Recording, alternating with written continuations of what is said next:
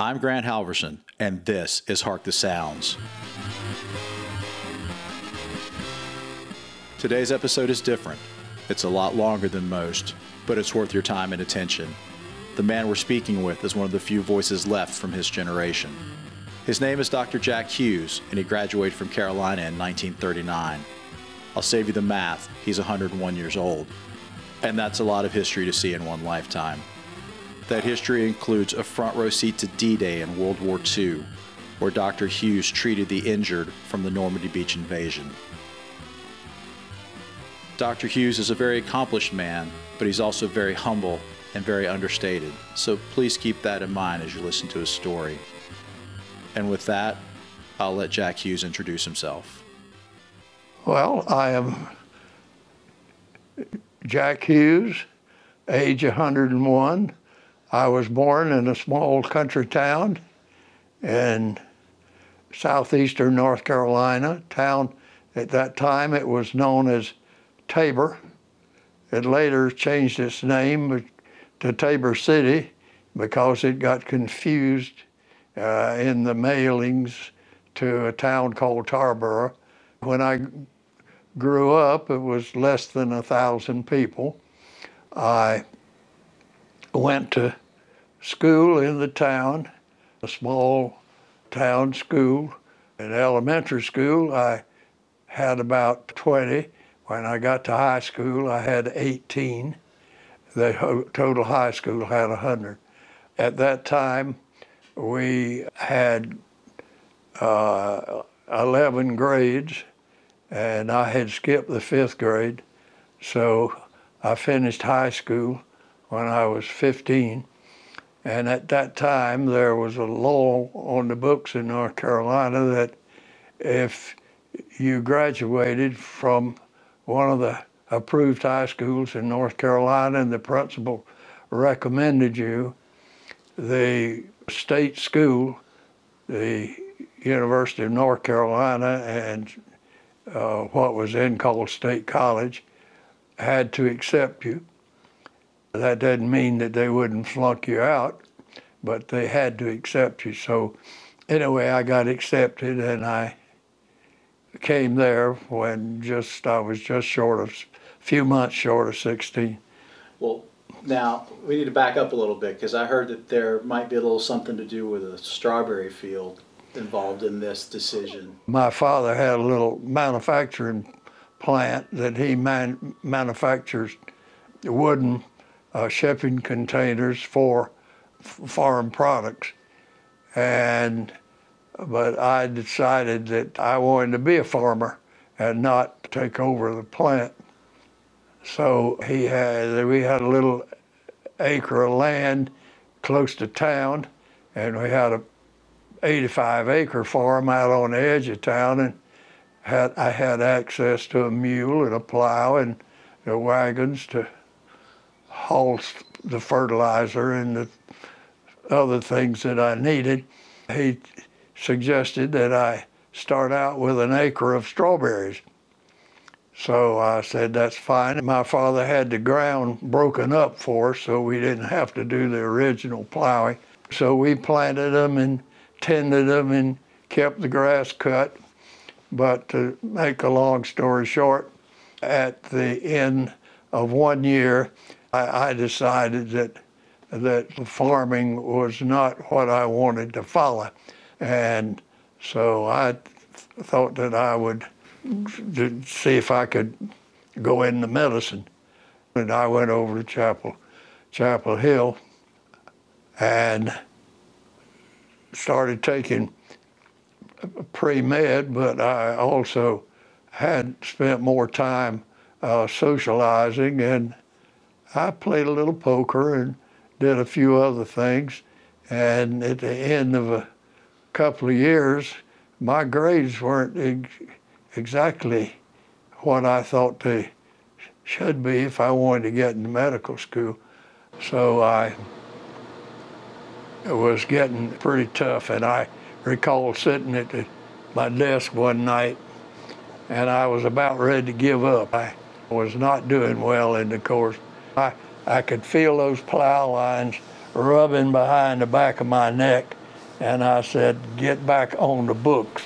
You don't want to go back to the farm. Jack Hughes brought up his grades and entered medical school at UNC. And immediately upon finishing his internship, the doctor found himself headed for war. Remember, this was two years after Pearl Harbor. And we were all, I mean, there was just no question about it. It was had to be done. Of course, I didn't have any any friends who were conscientious objectors. I didn't even know anybody that was a conscientious objector, but we all, all felt the same way. I finished my internship on December the 31st, and on the 11th of January, I was called to active duty. And about 10 days later, I got my overseas orders. Minimal training and went up to Lido Beach in Long Island to where I was joined by another 199 young doctors who had just finished a year of training and 2,000 hospital corpsmen and put in groups and started sending them overseas on LSTs. And I didn't know what we were going on. I'd never heard of an LST. I didn't know what it was. But I, I was actually anxious to get wherever I was going. I didn't know where I was going. They issued me a, a 45 pistol and a, a short rifle carbine and gave me cold weather gear, heavy jackets, a big heavy sheepskin jacket and long underwear. And uh, I thought, well, hell, I'm going to Iceland or somewhere, but it'll be interesting.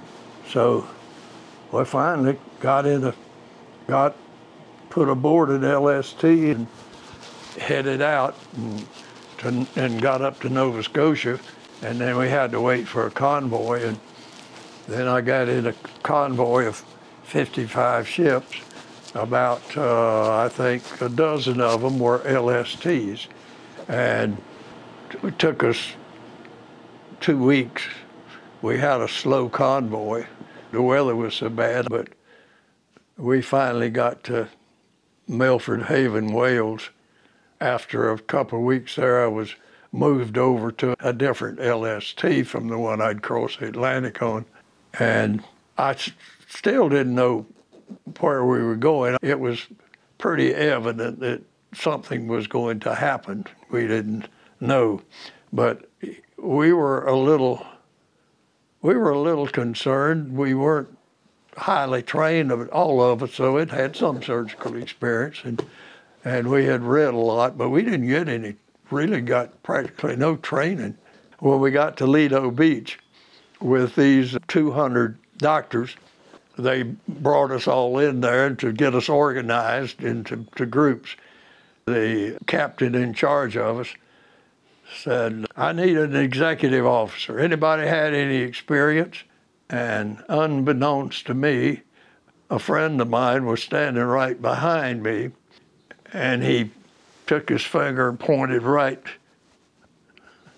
he said, Doctor, what's your name? And I told him my name and so forth. Come up here. So I went up there and said, You're my executive officer. Congratulations.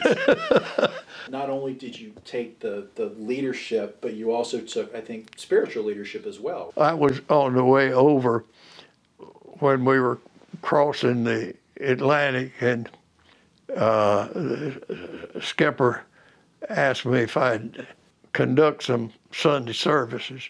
I don't know why he picked on me, but I said sure. I knew some scripture and and I got something together and so we had for two or three Sundays I had Sunday service.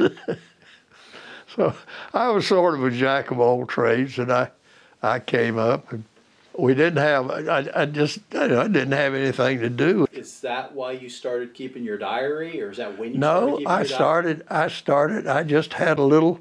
I've still got it. Just a little, little pad, and I started writing down something. It wasn't a daily diary. It wasn't really a diary. It's just every few days I would write down what I wanted. It's it's, a lot and a lot of a lot of stuff. There's a lot of it you like to forget, but uh, most of it you learn. You learn after. You know, you don't want to talk about it at first. It takes you a long time to get in a talking mood, but then then when you get old, you get in a talking mood and you don't want to stop. so, but uh, that was a lot to, lot, lot, lot to think about, a lot to do. We had our, our medical group, the two young Lieutenant JGs, had had a year or nine months or to a year of training, and then our 14 corpsmen.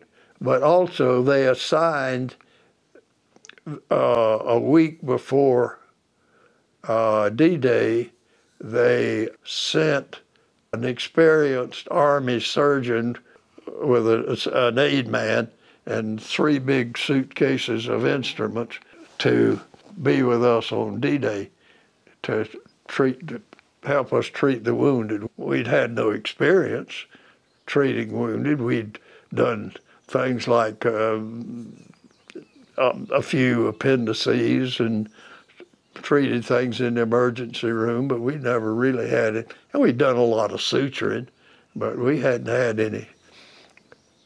We'd done a lot of assisting, and we'd seen a lot of things. And because uh, of a lot of the doctors in the training centers had been called up, and Army and Navy hospital units, they were all short of doctors, and the interns and the residents in the hospital did a lot of a lot of the work that they normally wouldn't have done. But anyway, so we had that that backup.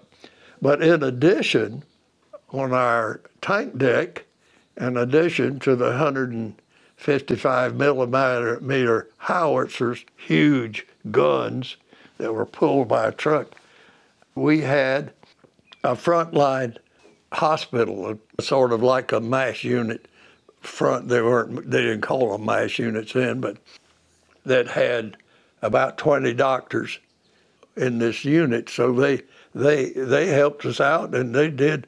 We would have been all right without the army surgeon because these guys were hadn't done anything for a long time, and they were they had itchy femurs. They were anxious to get hold of those wounded.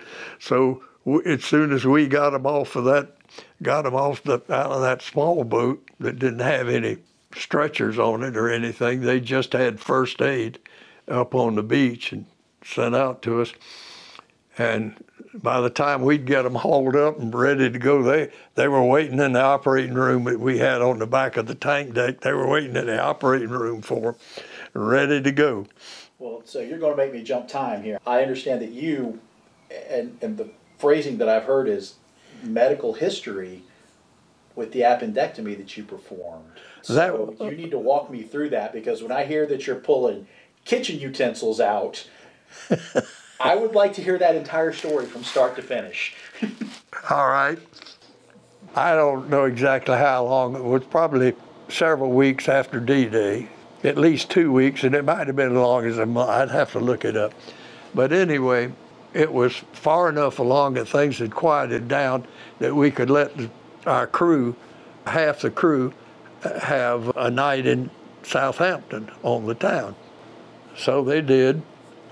And next morning at call, about nine o'clock, one of the uh, first class mechanics, machinist mates, anyway, he came in and said, Doc said, I, I got I got the belly ache I, and I feel nauseated. I don't feel good. And I said, mm-hmm. Were you in, you, did you go ashore last night? He said, yes, sir, I did. And I said, how many beers? He said, I didn't have but two. I said, mm-hmm. So I checked him over, and he had just a little low grade fever, and he had a little tenderness in his abdomen, just enough to make me a little suspicious, but not really. I was still convinced that it was more than two beers that he had, that was causing it. So uh, I said, well, you go back and get back in your bunk and let me check you again in a couple of hours. So I checked him again, and he was, he said, I'm, I'm, I'm beginning to hurt. And uh, I don't, I don't feel good. So I checked his temperature, and he had about a degree of fever. And he was getting abdominal tenderness. And I said, uh, I, don't, I, don't, I don't like this. So later on, I don't know how long, I, I did a blood count, and it was a little elevated, and, and he was getting more tender. So about, I don't know, four or five o'clock in the afternoon, it was pretty evident that he had what we called a hot belly, that there was something going on there. So I had, did another blood count, and it had gone on up, and his uh, temperature shot up another degree. So I, I, uh, my partner had was doing something else, so I got him in on it, and we we decided this was after doing some other things. We decided this thing was this this was hot, so we called around to see, and the, it was rough. The, the sea was rough. The English Channel was rough. We were going over to Utah Beach with a load of toilet paper and boots and uniforms. We'd stop most of our trips after that were no longer soldiers waiting to go in. So we went up to the skipper and said, "We got we got to do something. There's not a hospital ship by. We can't get close by anywhere. We couldn't probably couldn't transfer him if you did." I said, "We got to we got to do something." And he said, "Well, we're although we are close to, to shore, we're not scheduled to beach until in the morning. So we we we can't can't wait." So he he got real excited about that. He he he loved this all this action, you know. So he sent a signal in to the beach master and request permission to beach earlier for emergency operation. We need a stable platform, which I, I mean, it was rough. So they got back and got permission. So it was just about high tide about that time. So we rammed into the beach and landed on the beach, and it the tide went out. By the time we got ready to go, the tide had come out, so we were sitting on sand, on dry land, and had a had a stable pat platform to do the operation. We had a, it was a, an eight by twelve foot operating room on the on the after end of the tank deck, and it was closed off with heavy canvas, with some well, had some rails, iron railings, but at the top there was about about a foot of open space all the way around, but otherwise it was enclosed. It was a nice little. We had, a, had really had very good equipment, but we didn't have the instruments because the the army surgeon and his aide had left two or three weeks before, since we weren't having any any injuries. So we didn't have any instruments except what we normally kept, which were some, we had some hemostats and we had a knife and we had some local anesthetic that uh, it wasn't long acting that we preferred, but I had given a lot of spinal anesthetics as a, as a resident. And so I gave him the, the anesthetic. But anyway, we didn't have any we didn't have any retractors, any deep retractors or skin retractors.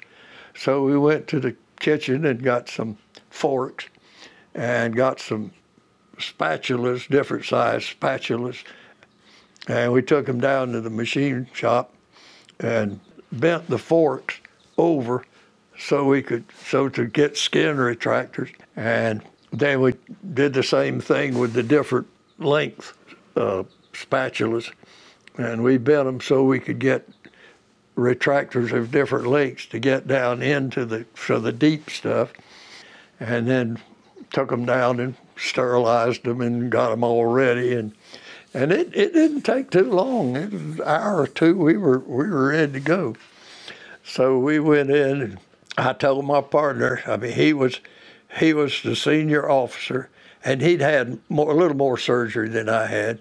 So I said, "All right, you're the senior surgeon, and uh, so you get to make the incision." But I said, "I'm I'm, I'm suggesting, I'm recommending."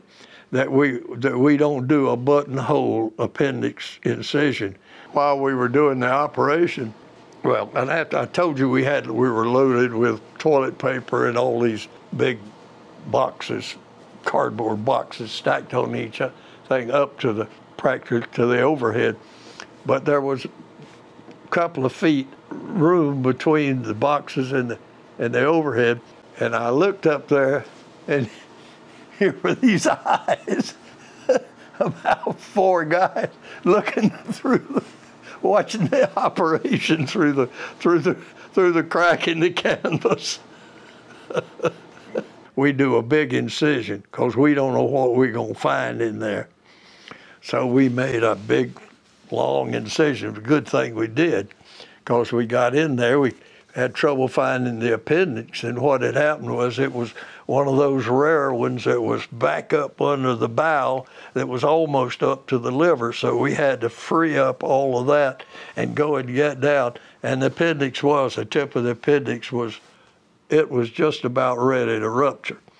So we were fortunate that there wasn't a hospital ship that we would have spent half the night trying to get. Anyway, we got it out, but when we, uh, as we were closing up, the anesthetic wore off. It was a short acting,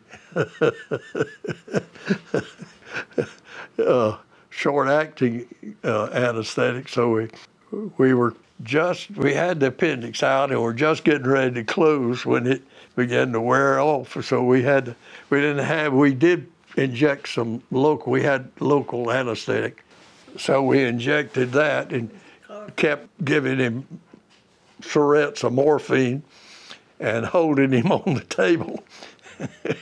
and we got it closed and uh, got him off got him off the table back and so that he did fine. I mean, he was we of course we had IV fluids and all that, so we could give him good post-op care. And we got back to Southampton two days later to the Navy hospital there to transfer him over to the hospital to recuperate. So I took him in. We put him on a small boat, and he was up walking around. He was he, he really did very well. And so I checked in at the where we pulled up in a small boat and got the officer of the day down and all that stuff, and to check him into the hospital. And he wanted to know the all the information, and we had to, we gave him the papers, and he had to ask a lot of things, and and he said, and uh, you had an appendectomy. We said, yeah. When? Mm-hmm. Two days ago. and what ship were you on? I said LST 497. He wrote down LST 4, and he looked up to me. LST, the hell you say?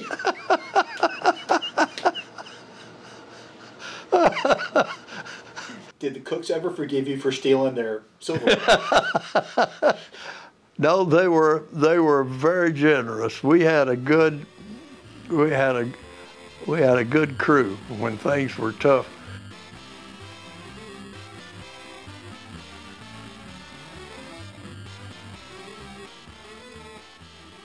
What did they tell you about D-Day? D-Day was supposed to be the 5th. About 4 o'clock on the afternoon of the 4th, the skipper called all the officers into the ward, wardroom and sat us down. and he had a book about that thick, Operation Overlord. To make a long story short, he told us what we were going to do. We were going to hit the beach at 80800 hours, which would have been three hours after the first wave of soldiers came to the beach. And they said, he told us, they said, we do not expect any problem on the beach. The Navy bombardments and the Air Force bombing will knock out all the German armament, all the, the it'll take care, it'll pretty well wipe out everything. And there'll be all sorts of foxholes on the beach for the people to get in and said, you not you shouldn't have shouldn't be much in the way of wounded and shouldn't be any shouldn't really be any problem. So what you will do is you will pull up at low tide and get as far in as you can and drop your ramp and and said you'll unload and it shouldn't take you very long and then you can back out and go back and get another go back to wherever port you're assigned to and load up again. Well, that was fine, except the first night we got out into the channel and it was so rough we had to come back. And they put it off till, instead of the 5th, they put it off to the 6th. So we pulled out uh, on the 6th. Uh, I don't know about, so we started leaving about 7 or 8 o'clock. We start whenever high tide, where we were we were at low tide, we were sitting on, on the ground, so we couldn't pull out until the tide came in and lifted us up. And so it did, and we got out into the channel about midnight. And then they said, This time we ain't coming back. We kept going. And so naturally, we were assigned general quarters for that trip across the channel and were scheduled to get at the beach at 0800. So we were started out along with another 99 LSTs and 3,940 other ships. But as I got up about, I well, I really hadn't been in bed. I'd been in general quarters, and uh, about four o'clock, I just got out of my little paint locker, wherever I was in general quarters, and came up on deck. And it was daylight by then anyway.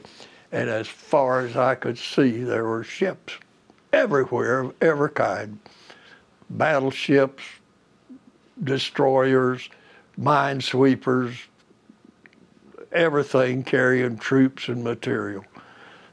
A thousand, I don't know how many thousand there were and flight of airplanes going over. Ever, the sky was rarely empty, or you could hear it was almost constant roar planes flying.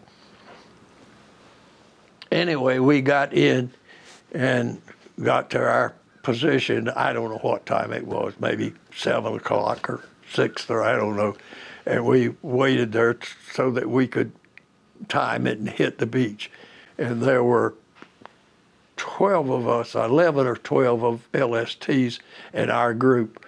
We were going into Fox Red section of the beach, which was a mile just each of the, those cliffs Pointe du Hoc, where the big guns were, which actually weren't functioning, fortunately, but they had plenty of other stuff on the ground that was pillboxes everywhere. Well, as I say, they had told us that there wouldn't be much action on the shore. Well, that ain't the way it. I mean, by the time we got there, there was carnage. I mean, it was it was a mess. And as we started in, we were second in line, and I didn't. I got tired of being at general quarters and my station, so I got up and went up to the bow of the ship and we were heading in. I don't know how close we got to shore. I mean, it seemed to me like we were there, but we weren't. I don't know, might have been a thousand yards off. But anyway, the ship in front of us got hit, took a hit, and got its bow doors blown off. I think they'd already decided that we weren't going in and unload at that time. So they signaled us to back down. So the ship started backing down. After well, after it got hit, I didn't wait till they started backing down. I was on the bow of the ship where at a spot where the other one had gotten hit. So when that happened, I headed back to the place I was supposed to have been in a hurry. And about that time, the engines went in reverse at flank speed, and we backed down, and the two heavy cruisers that were the headquarters for the 29th Division, and they were at general quarters, and they, I could see the turrets and their their the anti-aircraft guns were turned around, and they were. So anyway, we had an old-time sailor there who was a uh, warrant officer, had been promoted up through the ranks, and he was talking to the skipper, and and he said, uh, skipper, he said, right over there between those two cruisers, he said, I think that's a good place for us.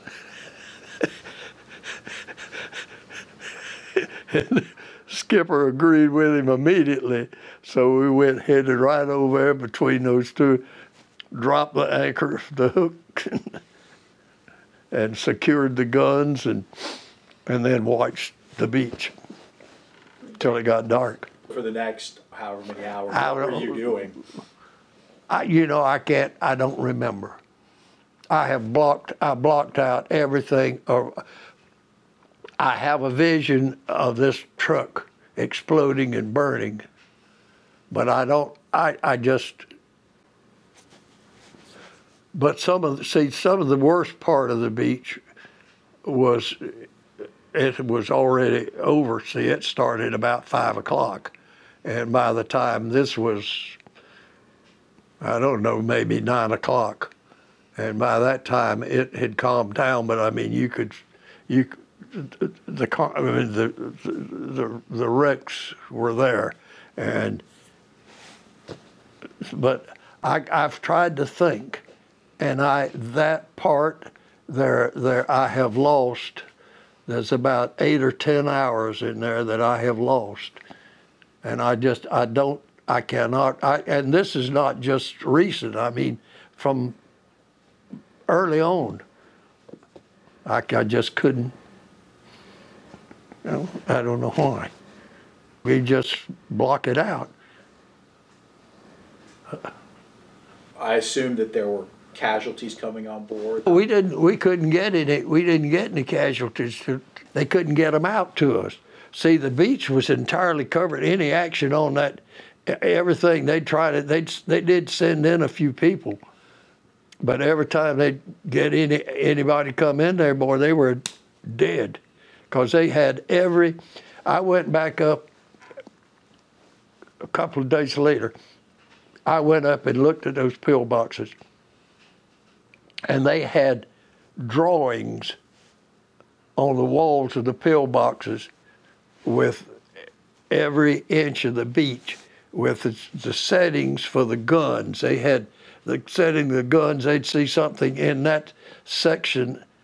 All they had to do was turn the knobs, get the guns, and Was that when you started to see the casualties coming back on board? Is yeah, that first night, we just we only got was about a hundred, which is about as many as we could have handled. But the others did too. Of course, a, a number uh, three three of the LSTs hit mines and blew up, and I lost a good friend. But that first day was when the the things were the worst. By the time the the we started that load of wounded came out, it was almost dark, and the seas were rough, about six, eight feet. That small boat was bouncing up and down. Of course, the LST up too, but it being bigger, it didn't bounce like the small one. So I sent the the the corpsmen. They weren't on.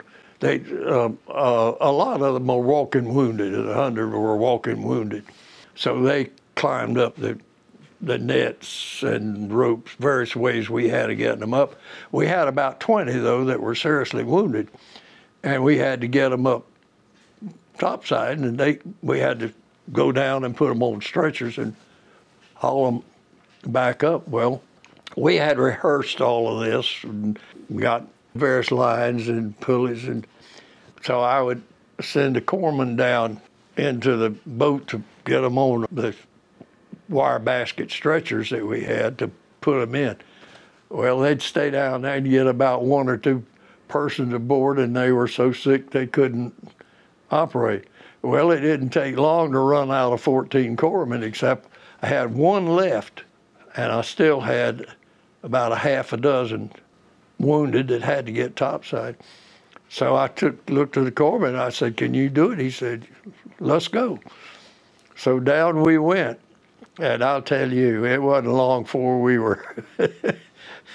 We'd work a little bit and then up chuck a little bit and then work a little bit, and the, I don't know how much adrenaline that our adrenal glands poured out, but it it had to, because that's what we were operating on. I mean, it was it was nothing. It was I, that's a that's the sickest I see mm, I've ever been.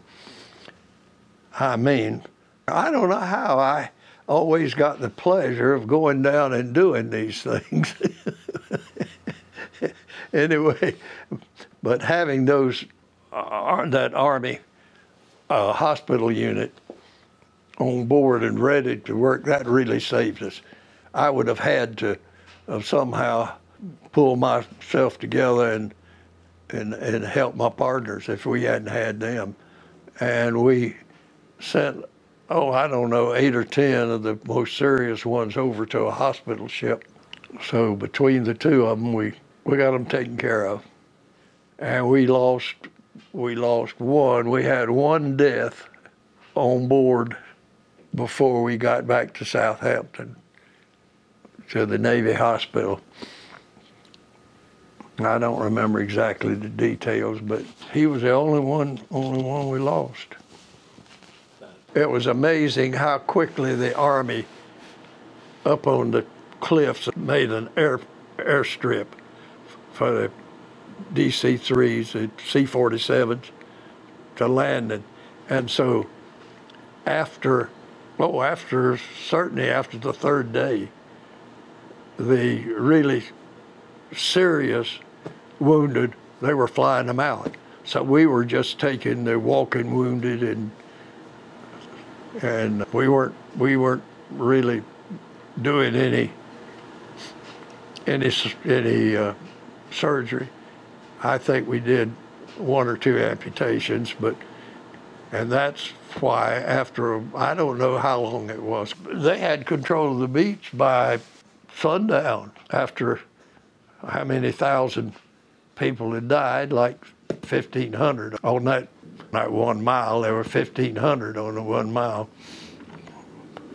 Once the casualties started arriving, how long did you work until you got to a point where it calmed down?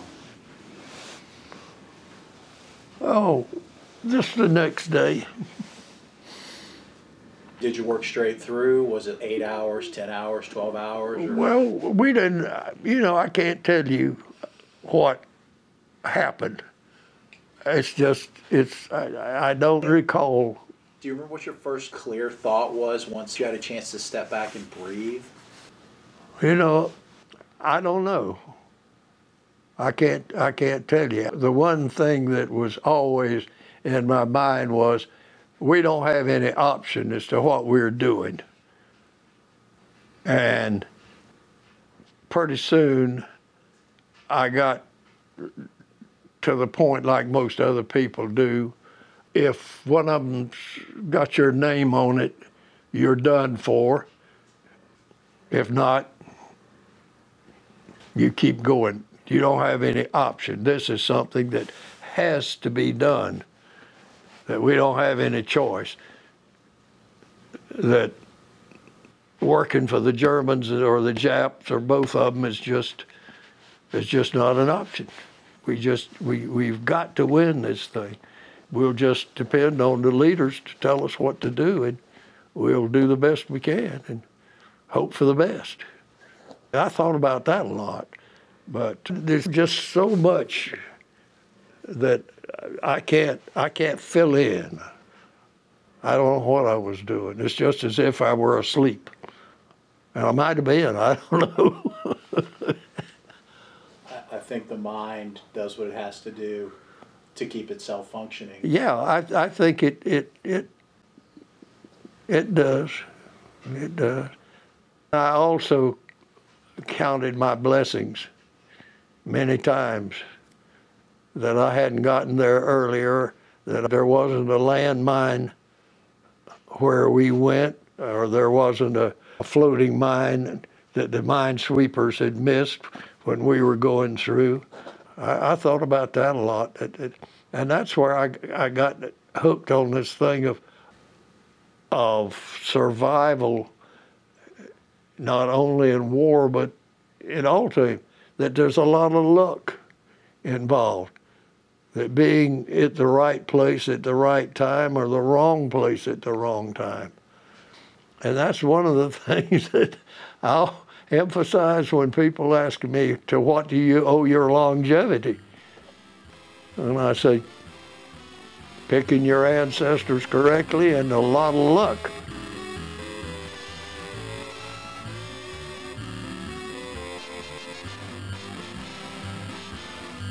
Thank you to Dr. Jack Hughes for sharing his memories, and thanks to you for listening. See you next time.